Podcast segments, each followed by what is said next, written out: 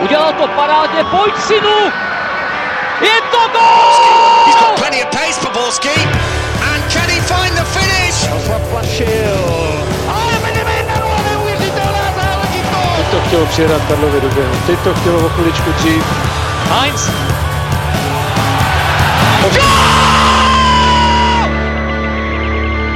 Dobrý den, vítejte u dalšího dílu Fotbal Focus podcastu. Před námi je velký týden pro české kluby. Plzeň, Sparta a Liberec mají před sebou klíčové zápasy v evropských pohárech, které potřebují zvládnout. Kdo z nich má největší šanci uspět a jak dopadne souboj podzimu mezi Plzní a Spartou? Podíváme se ale i na velké duely v zahraničí, ale taky nakonec Ivana Horníka v Jablonci. Ve studiu už vítám tradiční hosty Pavla Jahodu a Martina Vajta z webu ČT Ahoj. Ahoj. Čau. A taky Karla Heringa, spolupracovníka Deníku Sport. Ahoj. Ahoj. Evropská liga má před sebou třetí kolo, které hodně napoví o tom, které české týmy se přiblíží postupu ze skupiny. V jakém rozpoložení do domácího zápasu s rumunskou Astrou půjde Plzeň, která teď o víkendu jenom remizovala 1-1 na hřišti Slovácka Karle? Já si nemyslím, že by ta remíza je nějak výrazně negativně ovlivnila, protože předtím měli dobrou sérii výsledků, ale může být problém v tom, že eh, vlastně měla hodně zraněných po tom zápase a bude řešit určitě eh, tu sestavu. Jinak co se týká hry eh, nebo toho celkového rozpoložení, je pravda, že Plzeň vyhrávala, ale některé ty její výkony se mi nelíbily, takže jsem zvědavý, jakým způsobem se to vlastně pohne v tomto uh, důležitém, na jakou stranu se to naklení v tomhle uh, důležitém týdnu pro mě bude docela zajímavý sledovat, eh, jakým způsobem Roman Pivarník protočí sestavu, protože si myslím, že i když vlastně, jak jsi říkal, s těma zraněníma, tak eh, Plzeň má docela široký kádr a docela tím pádem vlastně ani ta rotace v tom kádru není nějaká znouzectnost a můžou si tam představit hráči, kteří zapracují vlastně nějakou základní sestavu. Já doufám, že nastoupí eh, Kače, který se mi líbil v tom zápase proti Hradci. Já jsem bohužel zatím neměl pořád možnost jako ho vidět víckrát, ale líbilo se mi, co tam převedl, protože jakmile vlastně přišel na hřiště, tak vlastně Plzeň se už v podstatě totálně dostala na útočnou třetinu soupeře a vlastně stál i za tím vyrovnávacím gólem, takže ten, ten si myslím, že by tam právě mohl dodat to, co třeba Plzni chybí a to, co by jí mohlo vlastně pro ně být důležité v tom zápase s Astrou. Abychom si to zrekapitulovali, Pavle, tak Plzeň v Evropské lize remizovala po dobrém výkonu s AS Dream. Pak venku vybojovala bod z Austrii Vídeň a v domácí soutěži úplně neválí, jak už jsme řekli, ale body doluje víc než na začátku sezóny. Co se v její hře podle tebe zlepšilo a v čem bude její největší síla, na kterou se může proti Astře spolehnout? Tak abych to rozdělil, tak co, co se tam zlepšilo, tak řekněme si, trenér Pivarník přišel do toho týmu, který hrál tradičně 4-2-3-1, změnil sestavu, teďka se ustálila nějaká formace 4-4-2, kterou podstatě se drží a je vidět, že ten tým si zvyk, po, začíná zvykat na ten systém, kdy se snaží prosadit po, především po křídelních prostorech, rychlými akcemi a centry do vápna Což Plzni, samozřejmě není to ten pohledný fotbal, který uchovacoval celou republiku dřív, jak říkal Karel, některé ty výkony nejsou úplně ideální, ale je to účinné, Plzeň desetkrát v řadě neprohrál. A co se týče, co by mohlo platit, to je, to je právě ono, ty útoky po křídelních prostorech. Já jsem se koukal na sestřihy Astry předchozích dvou zápasů Evropské ligy a vůbec se mi nelíbila hra obrany a brankáře. Přišlo mi, že ta obrana má obrovské problémy s hrou po křídlech, s rychlými ataky po křídlech a s nějakými nákopy za obrany, což Plzeň celkem ráda dělá, když si střední záložníci hodí dlouhý za obranu a proti AS Řím i proti Austrii s tím měli stopeři obrovský problémy, což by mohlo být jeden z klíčových faktorů, plus Golman taky žádná sláva a ještě jedna věc, standardky taky velká bída ze strany Astry, takže pokud bych teďka měl říct, koho favorizuje, tak Plzeň, protože a hlavně Plzeň musí v tomhle zápase. Vojta Ondráček v jednom z minulých podcastů zmiňoval, že české týmy mají problémy s rumunskými celky. Dá se čekat, Martina, že Astra zatopí Plzni podobně jako teď Spartu v předkole ligy mistrů z Těhova nebo svého času Kluš nebo Pasluj? Tak k těm dalším rumunským týmům bych ještě vlastně přidal Liberec s Dynamem Bukurešť. To byl památný zápas pro všechny zúčastněné, kdy Liberec vyhrál 3-0 v Bukurešti, pak prohrál doma 0-3. Myslím, že snad ještě v té Bukurešti vyhrál, že to bylo kontumovaný nebo Oni vyhráli 2-0 na no, no, ale no, tím, no, že no. tam to Takže tak ještě navíc jako vlastně dostali takhle gol administrativně a celou tu, eh, celý ten náskok si promrhali a prohráli to nakonec na penalty. Plus navíc vlastně Liberec ještě prohrál s tou samotnou Astrou před dvěma rokama v předkole Evropské ligy, ale uh, myslím si, že tentokrát je situace trošku jiná v tom, že Astra má zatím, hraje opravdu příšernou sezónu, myslím, že je 14 týmů v rumunské lize a ona je nějaká 12, pokud se nemýlim. 12, 12 bodů po 12 kolech. a je no. nejhorší tým, který mu nebyl odečtený body. Je Astra z jo, jo, jinak tam měli, myslím, snad 10 bodů odečtený další, ne? takže jako fakt suverénně vlastně nejhorší tým, když to nebereme takhle administrativně. Eh, v Evropské lize taky neválí, prohrála myslím 5-0 na hřišti AS Řím, ale zase na druhou stranu jako vyhradila West Ham a je to pořád mistr rumunské ligy, takže rozhodně není radno podceňovat, ale myslím si, že pro Plzeň bude hrát roli hodně to, že přesně v tom, čem Astra není dobrá, co jste tady vlastně vyjmenoval, tak v tom je Plzeň dobrá. To znamená hodně velký důraz ve vápně. V podstatě i když jako v, potom tu druhou polovinu sezóny Plzeň jela na nějakého takového autopilota, tak to byly, přesně ty principy, na který se mohla e, spolehnout a standardky, takže i když vlastně třeba Plzeň nebude na technické úrovni, nevím, jak hrát, tak eh, pokud předvede podobný výkon jako třeba proti tomu Ludogorci, kdy od první do 90. minuty jela prostě na doraz, tak si myslím, že zrovna proti té Astřebí to mohlo třeba eh, stačit. Já bych tomu dodal i ten AS Dream, že vlastně výkon proti AS Dream byl velmi, velmi dobrý vlastně, o, o, jak jste mluvil o těch silných zbraních Plzně, tak uh, určitě vlastně, když jsi zmínil Regise Kačeho, tak to je právě ten hráč, který umí dávat uh, takové ty, řekněme, horvátovské balony, uh, přenést uh, na, velký, na velkou vzdálenost za obranu a tak dále. Nezapomeňte se dívat, přímý přenos startuje ve čtvrtek na ČT Sport a webu Sport.cz od půl deváté večer. Nesmírně důležitý zápas má před sebou taky Sparta, která cestuje do Izraele a utká se za Poelem Berševa. Letenští o víkendu zdolali Jilavu 3-0. Jde z těch dosavadních zápasů pod Davidem Holoubkem vyčíst Pavle nějakou změnu, kam se Sparta e, s novým trenérem posunula? Tak určitě zase podobně jak Plzni došlo v zásadní změně rozestavení, nebo zač, přiš, přijde mě v posledních dvou zápasech snad Sparta začala hrát zase 4-4-2 a celkově trenér mi přijde, že nemá takové ty nějaké výmluvy úplně eh, na nějaké zranění, vůbec se nevymlouvá na to, Rozočí. že před, a podobně. Vůbec nemá, nestěžuje si na to, že teďka Spartě chybí pět hráčů, který by mohli klidně hrát v základní sestavě, plus se mi strašně líbí, že se nebojí dát šanci mladým hráčům i v těžkých zápasech, takže to je pro mě jako asi největší změna a sympatická změna, co se Sparty týče. Hapoel se vyšvihl mezi špičku v domácím prostředí a obstojně si vede i v evropské konkurenci, když vyhrál na Interu a doma revizoval se Southamptonem. Jak to, že Hapoel jde tak nahoru a v čem bude pro Spartu nebezpečný, Martine? Tak myslím si, že pro Spartu bude nebezpečný už jenom tím, odkud ten tým vůbec je, protože Sparta nejenom, že bude vlastně muset cestovat do Izraele, ale bude cestovat na samotný jich Izraele. Eh, ten klub vlastně, nebo respektive to město je největší v tom regionu a nachází se v podstatě úplně v poušti, takže pro ně, pro Spartu to bude jako nedovedu si to dost dobře představit, jak pojede třeba 90 minut e, na stejné úrovni, a to je jedna věc. Druhá věc je ta, že Hapoel vlastně, když se ptal na to, jak se dostal nahoru, tak eh, on vlastně historicky, je to ve svém regionu velký klub a naposledy ale vyhrál titul tuším před 40 rokama. Teď v posledních deseti letech tam přišel silný investor, vlastně první ženská eh, majitelka klubu v Izraeli, jmenuje se Alona Barkatova a nejdříve se docela těžce učila, ale v posledních letech i tím, že přišel do týmu kapitán Elianiv Barda, který se vrátil z Chenku, tak eh, přinese tomu týmu jakýsi opravdu takovou šťávu. Teď v poslední sezóně dal 14 gólů. Druhým nejlepším střelcem byl Nigeriec eh, Nvakaeme a vůbec eh, Hapoel Berševa má teď nový stadion, na kterém od loňského roku, kdy ho otevřela, vůbec ještě neprohrála, takže pro mě by bylo opravdu obrovské překvapení, kdyby to dokázala zrovna Sparta, když to nedokázal třeba ani Olympiakos a vlastně veškeré izraelské týmy, které taky rozhodně nejsou žádná Bčka, jsou navíc vlastně na ty podmínky zvyklé. A pokud někdo neviděl hru Apoelu, na čem je založena? Oni tam samozřejmě i tím, že to byl tak trošku outsider, tak samozřejmě to přirovnávali taky k Leicester City, že jo? dneska se k tomu přirovnává každý tým, ale eh, v rámci toho Hapoelu tam to celkem šlo i z hlediska té hry, protože mají rychle, rychlé přechody do útoku, napadání, dobrou kombinaci po stranách, takže ten tým je opravdu semknutý, myslím, že tam snad nikdo z těch velkých opor úplně neodešel, takže myslím si, že to pro Spartu opravdu bude krušných 90 minut. Mohou Spartě pomoct mladíci? Já jsem na tohle téma vždycky jsem hodně opatrný. Jako já neříkám, že uh, mladíci, že uh, je to špatně, je tam dávat vůbec ne.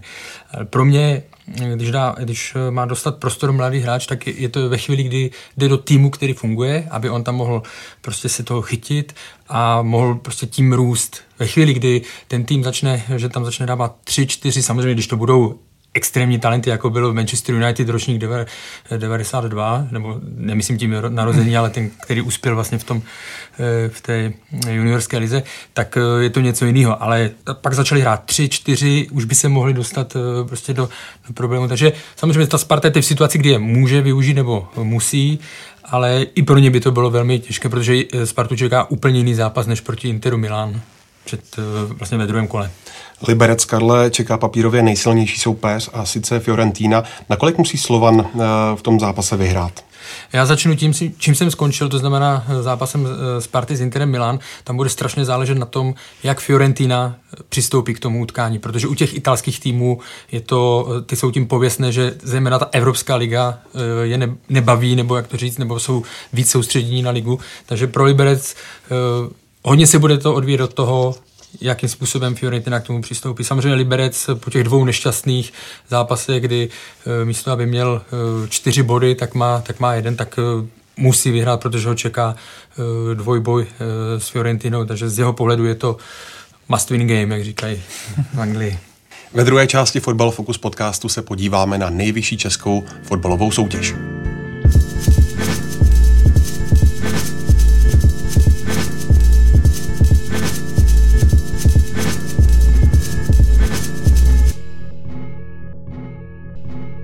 Už o víkendu čeká Českou ligu zápas podzimu mezi Plzní a Spartou. Tu dělí od první mladé Boleslavy 6 bodů, od druhé Plzně 4. Jak Viktoria, tak letenští zatím v lize úplně nepřesvědčují. Kdo je ale pro tebe favoritem zápasu, Pavle? Ono se říká, že takové zápasy nemají favorita, ale já si se myslí, že v současnosti určitě favorit je Plzeň. Sami hráči Sparty to naznačili, že za současných podmínek to je určitě Viktoria, kdo by měl vyhrát, protože hraje doma, nemusí vůbec cestovat Evropskou ligu, také hraje doma, plus Sparta má náročný program, jde do Izraele, vrací se od pátek odpoledne, Sparta sama chtěla přeložit ten zápas na pondělí, akorát jí to nevyšlo, jak už jsme tady zjistili, kvůli pozdním požadavku. A když se podíváme na ten kádr, jak už jsme tady naznačili, Spartu decimují zranění, zatímco Plzeň, pokud já nevím přesně, jak to je s Romanem Hubníkem, ale víceméně je kompletní. A je ve větší pohodě, taky proti Spartě neprohrála od roku 2011, takže tlak bude na Spartu, která musí vyhrát nebo potřebuje minim, minimálně remízu, jinak eh, jí Plzeň odskočí na 7 bodů, což už by mohl být v současné době problém. Kde se bude v tom zápase lámat chleba, Karle? No, hodně to bude záležet, eh, jak si s tím poradí záložní řady, protože jak už tady padlo, Plzeň e, má 4-4-2 systém, to znamená v tom středu hry, pokud by tam Sparta dokázala nějakým způsobem přečíslit, pokud by třeba měla 4-2-3-1 nebo takhle, pokud by upravila to rozestavení, tak by samozřejmě mohla tam mít jako kdyby víc prostoru, takže to bude jeden z, podle mě z klíčových e, faktorů utkání. Jaký rozdíl vidíš, Martine, v tom zápase oproti předchozím soubojům obou týmů? Tak je to asi podle mě největší změna oproti, těm předchozím, proti tomu předchozímu zápasu za poslední roky, protože nejenom teda co se týče trenérských men, ale myslím si, že oba, oba ty kluby jsou v nějaké fázi přestavby, docela značné a je tam teda plno nových hráčů, nové rozestavení. Tak, no, jako v podstatě vlastně dá se říct, že všechno do jisté míry se změnilo, protože vlastně ty největší opory odešly do zahraničí v případě Sparty, protože jsou v nejlepším věku, v případě Plzně, protože jsou přestárlí a jsou tam vlastně nové principy hry, takže já se na to z tohohle z toho pohledu opravdu zvědavý, vlastně na jakém levelu jsou momentálně oba ty nejlepší české kluby. to není zápas prvního s druhým, protože na prvním místě v současnosti Boleslav, což je taky podle mě úplně netradiční situace v té lize. Kolik změn Pavle v Plzni bude ještě potřeba, než Viktoria bude hrát styl hry, který od ní chce trenér Pivarník? No to by mě asi, na to by dokázal nejlíp odpovědět trenér Pivarník. Já si myslím, že v současnosti ten kádr, jak už tady naznačil Martin, je relativně dost silný. Já si myslím, že na každou pozici je tam nějaký hráč, který může dublovat základní sestavu možná na levého beka místo Davida Limbersky. A to neříkám, že by ho měl někdo střídat, ale úplně ne, nejsem si jistý, jestli Plzeň tam má nějakou ideální alternativu, ale jinak si myslím, že ta sestava je dost silná na to, aby trenér byl spokojený. A Sparta, kde tu nejvíc tlačí bota?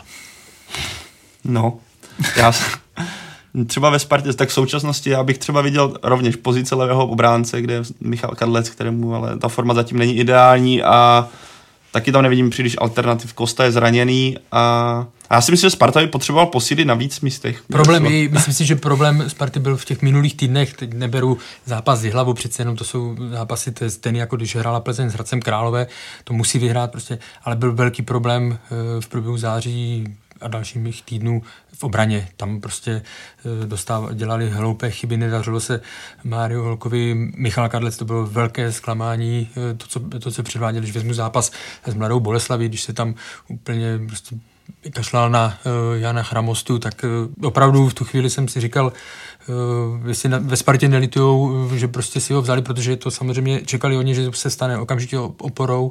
Takže myslím si, že obrana byla, uh, obrana byla velký problém. Je pravda, stoperské duování proti, třeba v zápase proti Brnu tam bylo vidět jako velké nedostatky. Hráči nedostupují hráče a to jsou tam prostě hráči se zkušeností z reprezentace a přijde mi, že ta obrana není tam nějaká chemie, není tam nějaký dominantní hráč, který by to dokázal řídit a který by byl ve formě a dokázal to řídit, což je... Co mi přijde teďkom, já vlastně nevím, jaký pozici momentálně Sparta pod Davidem Holoubkem je, Uh, jestli teda vlastně jakoby pořád je to pro ně bezpodmínečně titul, nebo, nebo jestli vlastně nechce dávat prostor mladším hráčům. Myslím si, že asi bych vlastně chtěli obojí a přišli k tomu takovou trochu no, znouzecností, ale i vzhledem k tomu, koho tam teď mají za trenéra, že ty mladý hráče zná.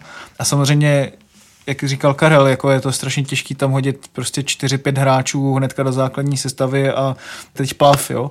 Ale myslím si, že postupně je zabudovávat zvlášť jakoby tu asi opravdu výjimečnou generaci těch devatenáctek by určitě bylo záhodno a myslím si, že tím Sparta vlastně nemá co ztratit. No, jako ona vždycky samozřejmě má co ztratit, jo, ale myslím si, že by to mohlo nějakým způsobem nastavit cestu, pokud to bude úspěšné. A vzhledem k tomu, že tady vlastně nemáme, jsme se bavili o těch hráčích, kdo tady je nebo není, dát tomu rok, dva a ty hráči budou kvalitativně na tom lépe než třeba nějaké náhrady, které by to zaplácly na půl roku, což Sparta dělala prostě tři, čtyři roky poslední a byla za to jako mohutně kritizovaná. U Sparty je v tomhle tom jeden problém, že ona si nemůže jako kdyby dovolit hmm. ten rok, dva na přebudovávání, protože ona musí být, eh, eh, myslím, ona je v pozici Bayernu, ona je v pozici Paris Saint-Germain, týmu, který vlastně Dortmund si mohl vytvořit, protože byl desátý, byl, vycházel ze špatného období, mohl si v klidu vytvářet prostě systém, že ho pod klopem hmm. a tak dále. Plzeň vlastně, že nikdo si prvních dvou letech, když přišel Pavel Vrba, nikdo se o ní pořádně nezajímal a najednou prostě měla o tu, v té sezóně, kdy získala první titul, tak odstartovala a už ji nikdo nechytil. Hmm. Co se týká těch, co se týká těch mladých hráčů a, a zabudovávání, opravdu tam je to, když si vzpomenu na ročník 92, což jsou hráči Skalák, Brabec, Kadeřábek a tak dále, oni dostali poměrně brzy prostor, ale taky si vzpomeňme na zápasy proti, na zápasy, když hrála Sparta o ligu mistrů. A vždycky v těch klíčových zápasech selhala. Já neříkám, že za to mohli oni, ale taky vlastně ti hráči teprve potřebují, ale už v tu chvíli oni byli pro Spartu jedni z lídrů a v tu chvíli už vlastně by měli být jakoby připraveni a oni na to v té chvíli logicky, to nebyla jejich nebo až tak velká jako by nedostatek, ale oni na to logicky nebyli připraveni. Když se vrátím do loňského, do loňského léta, kdy zvládli kvalifikaci, kdy se jim dařilo, už byli ve věku, už byli ve věku 23 let, už měli toho hodně za sebou a najednou to dokázali prodat a bylo z toho vynikající, bylo z toho vynikající tažení na jaře. Takže opravdu to zabudovávání je uh, strašně, strašně ošemetné a, a jako složité, složité. Tady by se právě hodilo poslat ty hráče, zkusit je poslat na hostování, protože jak tady Karel jmenoval, když se na to podíváme, Brabec dostal šanci v Brně, Skalák dostal šanci v Brně, Sikora dostal šanci v Brně, další hráči hráli jinde.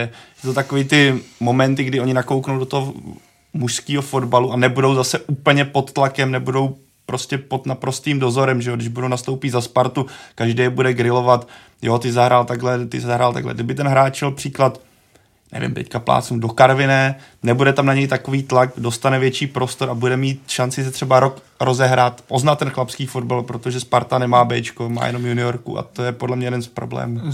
Je to samozřejmě strašně těžký, jakoby na tady tohle najít nějakou přímou odpověď, ale už jenom vzhledem k tomu, že Sparta za posledních, já nevím, pět let vyhrála titul jednou a vlastně jednou ho vyhrála třeba rok potom, co dala ten velký prostor těm mladým hráčům, které potom navíc peněžila, tak si myslím, že je to, je to jakoby cesta, kterou by se mohla vydat vlastně více odvážněji možná. A tady podle mě to zásadní, co řík, poznámka, co řekl Karel, prostě Sparta Samozřejmě. si to nemůže dovolit, tak prostě Já- pustit rok. No. Ještě mám jednu obavu a to je, Sparta v těch mládežnických eh, týmech naprosto dominuje. Naprosto dominuje, vyhrála 19. 21.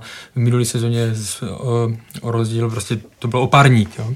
Tam, jde jenom, nebo tam mám obavu z jedné věci, v těch juniorských kategoriích to může vyhrát eh, prostě tím systémem, že jo. Ty hráči vědí, jsou výborně, vědí, co mají, co mají hrát eh, do toho systému, to, to znají. A teď si vezmeme, že vlastně to Ačko hrálo jiný systém, Teď samozřejmě to vypadá, pokud by tam zůstal trenér Houbek, že by se to mohlo tomu blížit. Ale ve chvíli já mám obavy, že ve chvíli, kdy ty hráče, kteří jsou zvyklí na nějaký systém a přesadíte ho do toho uh, jiného, takže není natolik individuálně jako kdyby schopný nebo nad, nadprůměrný, aby to, aby to zvládl. Já si myslím, že to je, momentálně je to i problém celého českého fotbalu, když se podíváme, kdo odchází do zahraničí, respektive jak se tam prosadí. Že uh, spousta, uh, spousta hráčů s tím má velké problémy právě proto, že není na technické uh, individuální schopnosti tak dobře jako ty hráči ze západu. Tady se pořád mluví o rychlosti, o rychlosti, ale zapomíná se, že ta rychlost je nejdůležitější s míčem a při myšlení. A s míčem, když uh, nejenom sprinty nahoru dolů. A ty kvalitní hráči, za které se platí velké peníze, tam je základ, aby uměli s míčem hlavně. Nebyl takovým typickým příkladem uh, zmarněného spartanského hostování třeba přikryl? To je, to, tam je totiž jedno zajímavé strašně téma, co se týká hráčů Sigmy Olomouc. Protože když se podíváme, oni tam vychovávají, od jisté doby vychovávali šikovné hráče do ofenzivy, ale tím, jak oni vyhrávali všechny ty své uh, kategorie, nebo byli v nich úspěšní, já mám pocit, že oni zapomněli jako kdyby se o to umět porvat, eh, o ten výsledek, eh, prostě zabojovat na tom hřišti. A stejně to pak podle mě bylo i pro ty hráče, který oni vlastně, samozřejmě Tomáš Přikryl byl často eh, zraněný a tak dále, ale prostě on se tam nikdy, jako kdyby nikdy dlouhodobě neprosadil. Když se podíváme do dalších, eh, do dalších eh, klubů, Tomáš Hořava je, řekněme, výjimka, ale ale pospíšil, uh, má hmm. velký problém, měl jít nahoru a teď vlastně uh, stagnuje, nebo jak to nazvat. Uvidíme, jak se, pro, uh, jak se projeví. Navrátil dlouhodobě, má tam konkurenci v Egonu Vůchově, je to složité, ale prostě z mého pohledu Olomouc je taková záhada malá. Hmm, to, je taková, no, to je taková typická vlastně věc, na kterou i teď trenéři docela naráží v zahraničí, že ti hráči, kteří to mají od malička na talíři, hraješ, já nevím, skvěle ve skvělé akademii, máš tady všechno, z tebe se postaráme, hraješ prostě mládežnickou ligu mistrů, že si možná myslí, že o to není potřeba se porvat a právě dostávají čím dál větší prostor ti hráči, kteří se o to právě musí porvat a třeba hrají, já nevím, rok, dva v druhé lize, dostanou se do toho velkého fotbalu třeba, že jim bude třeba 20. Třeba typický příklad pro mě teď Tomáš Poznar, že jo, ve Zlíně a vlastně potom v Plzně. To bude mohl být i Wordy příklad, ne? Určitě. No Ne, samozřejmě, ne, ale jako by myslím v českém takhle odskočím. ne, ono je to tak, oni vlastně říkají, že to jsou, to jsou hráči jako by vychovaní ulicí nebo prostě těmi nižšími soutěži, kde je to, kde je to eh, boj, já nechci používat slovo, eh, slovo válka, ale kde je to prostě boj, oni jsou tím ošlehaní a jsou vlastně originálové, originální. Jo. Ty hráči z těch akademií kolikrát jsou to opravdu jako kdyby, že člověk nerozezná, jako kdyby, protože jsou hmm. ve všem podobní nebo, nebo stejní. No. Poslouchejte nás dál, ve třetí části Fotbal Focus podcastu se podíváme i do zahraničních soutěží.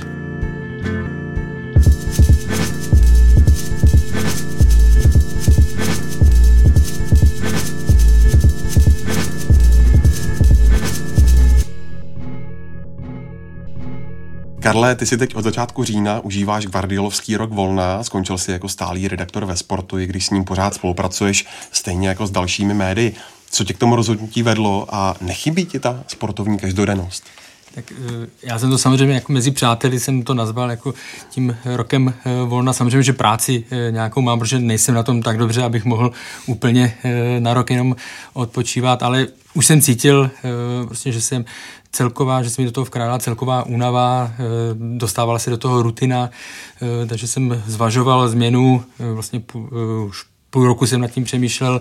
Byla to svým způsobem i jako taková nemožnost se nějak v rámci té hierarchie posunout výš, takže jsem se rozhodl, že, eh, jako jednu, že nějaký čas půjdu bokem. Já doufám, že se mi během toho roku Eh, kdy nebudu tak eh, vytížený, podaří vlastně jako kdyby i nabít znovu zpětně informacema, protože člověk, když jede v jednom záběru, tak se mu zužují ty znalosti, ten, ten přehled, já si můžu to prozradit, já když jsem přijel na finále Eura, tak vlastně jsem byl i na sebe naštvaný, protože samozřejmě francouzský tým jsem znal dobře, ale u některých Portugalců jsem ani nevěděl, u dvou, kde patří, do jakého klubu. A v tu chvíli jsem si řekl, že to je vlastně pro mě jako by opravdu ostuda, že potřebuji znovu získat tady ty informace, takový ten širší všeobecný přehled.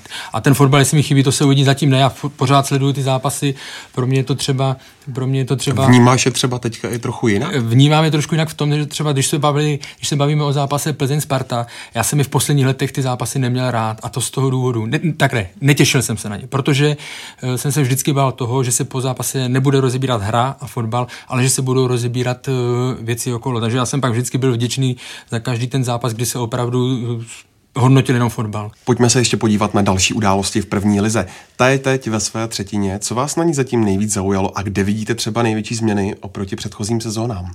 Rozhodčí. Jako pro mě stoprocentně za deset kol jsme, pokud pominu tu aféru s, se sudí Ratajovou, která vlastně nakonec se tak nějak přetvořila tím způsobem, že to ani nebylo o té rozsudcovské chybě, tak eh, si nepamatuju moc incidentů, kdybych si říkal, že takové ty souboje 50 na 50, že většinou jdou prostě na jednu stranu. A určitě úspěch z Lína malé, mladé Boleslavy. A u vás, kluci?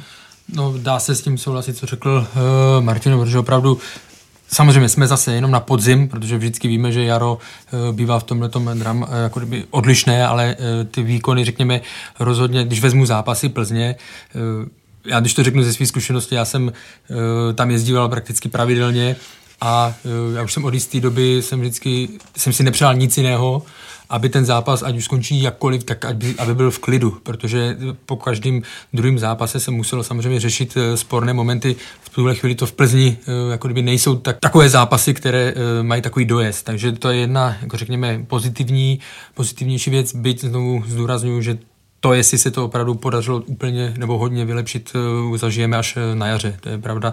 Jinak, jak jsi zmínil, Zlín stoprocentně je to strašné nebo velké osvěžení. Oni začali už minulý rok dobře, na jaře pak eh, přišla velká, velká krize. Boleslav už takové překvapení není, protože už ve stejné pozici nebo v podobné pozici byla v minulé sezóně. Tam jenom je zajímavé, když eh, bude teďka nucena, aby řekla, že hraje o titul. Já si vzpomenu v minulé sezóně, když poprvé někdo z Boleslavy, byl to Milan Baroš, řekl, že se nemůžou vymlouvat, že hraje o titul, tak od té doby šla dolů.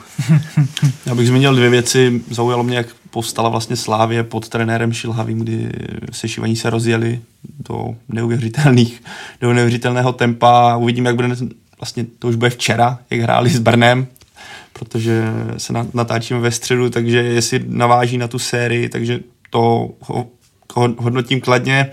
A pak taková karma, trošku z posledního kola z minulé sezóny mě zaujalo, jak hraje Příbram s Jabloncem. Příbram, která se naprosto trápí a asi v současnosti není větší kandidát na sestup.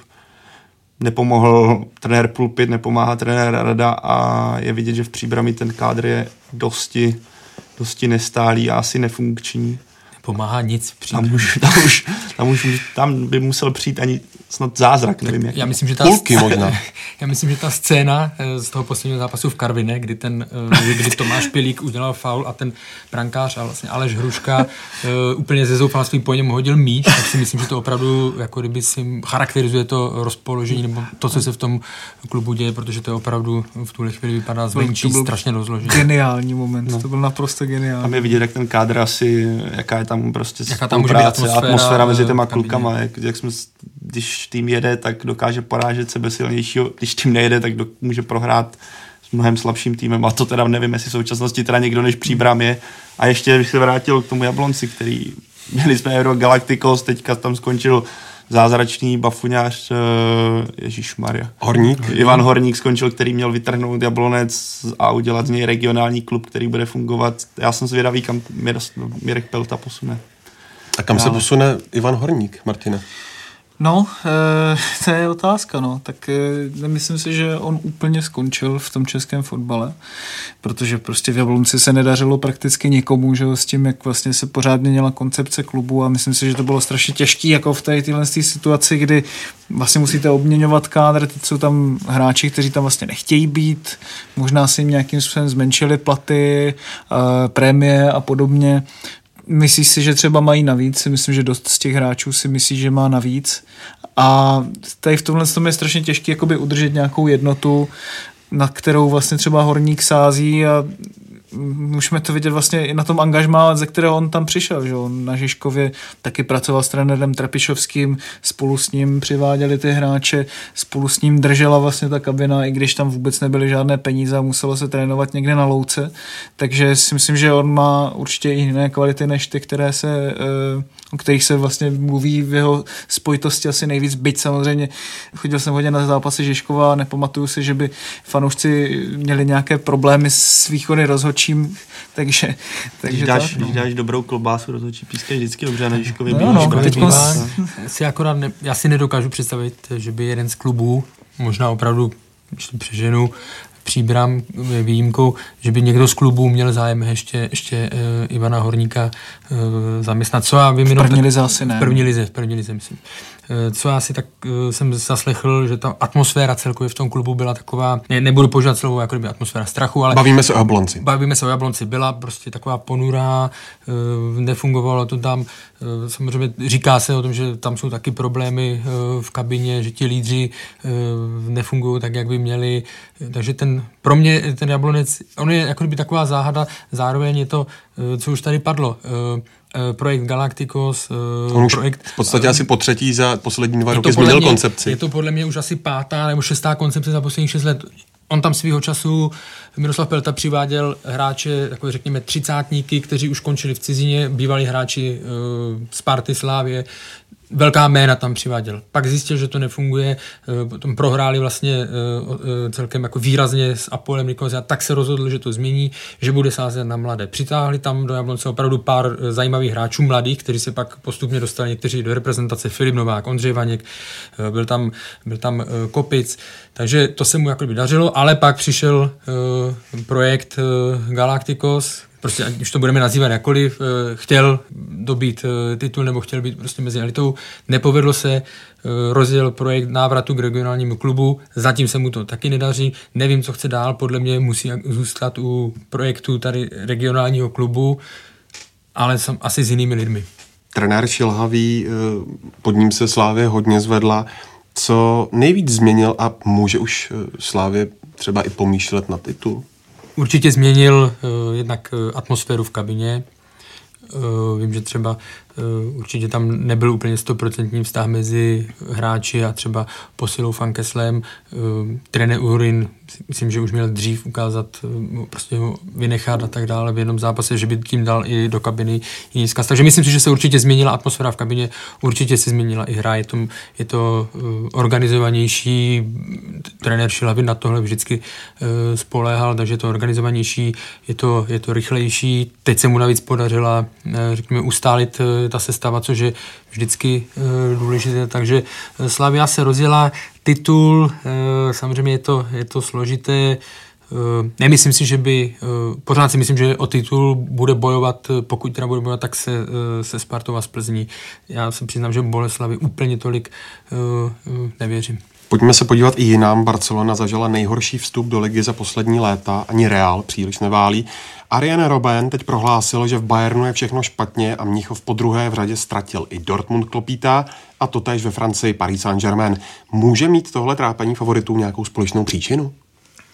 Já bych možná od, oddělil ty španělské giganty a co se týká Bayernu, uh, Paris Saint-Germain i Dortmundu. Uh, jsou to vlastně ztráty uh, klíčových hráčů.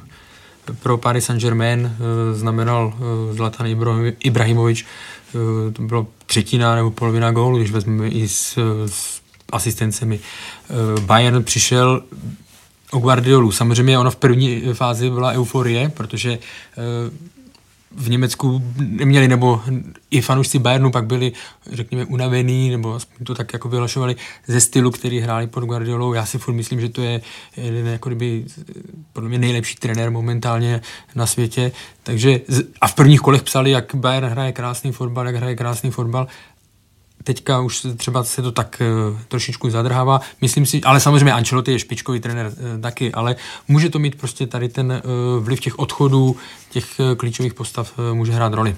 Myslím si, že tam ještě taky možná hraje, hraje roli to, že tím, jak ty týmy tak strašně moc dominují na tom svém vlastním písečku, a vyhrávají jeden titul za druhým, tak už možná trošičku ztrácejí motivaci vlastně ze začátku sezóny jít do toho takovým stylem, jakým je potom, že jim třeba ta energie chybí ke konci sezóny v Lize mistrů, která je pro ně opravdu jako tím svatým grálem. Taky ještě jedna věc je ta, že třeba i ten Bayern nebo Paris Saint-Germain, že to už jsou týmy, které třeba, já nevím, pět let staví na stejných hráčích a úplně se to jakoby neokysličuje totálně ta základní sestava, i když u toho Bayernu trochu víc, ale jakoby ty hlavní opory jsou tam stejné a to možná může taky hrát roli v tomhle.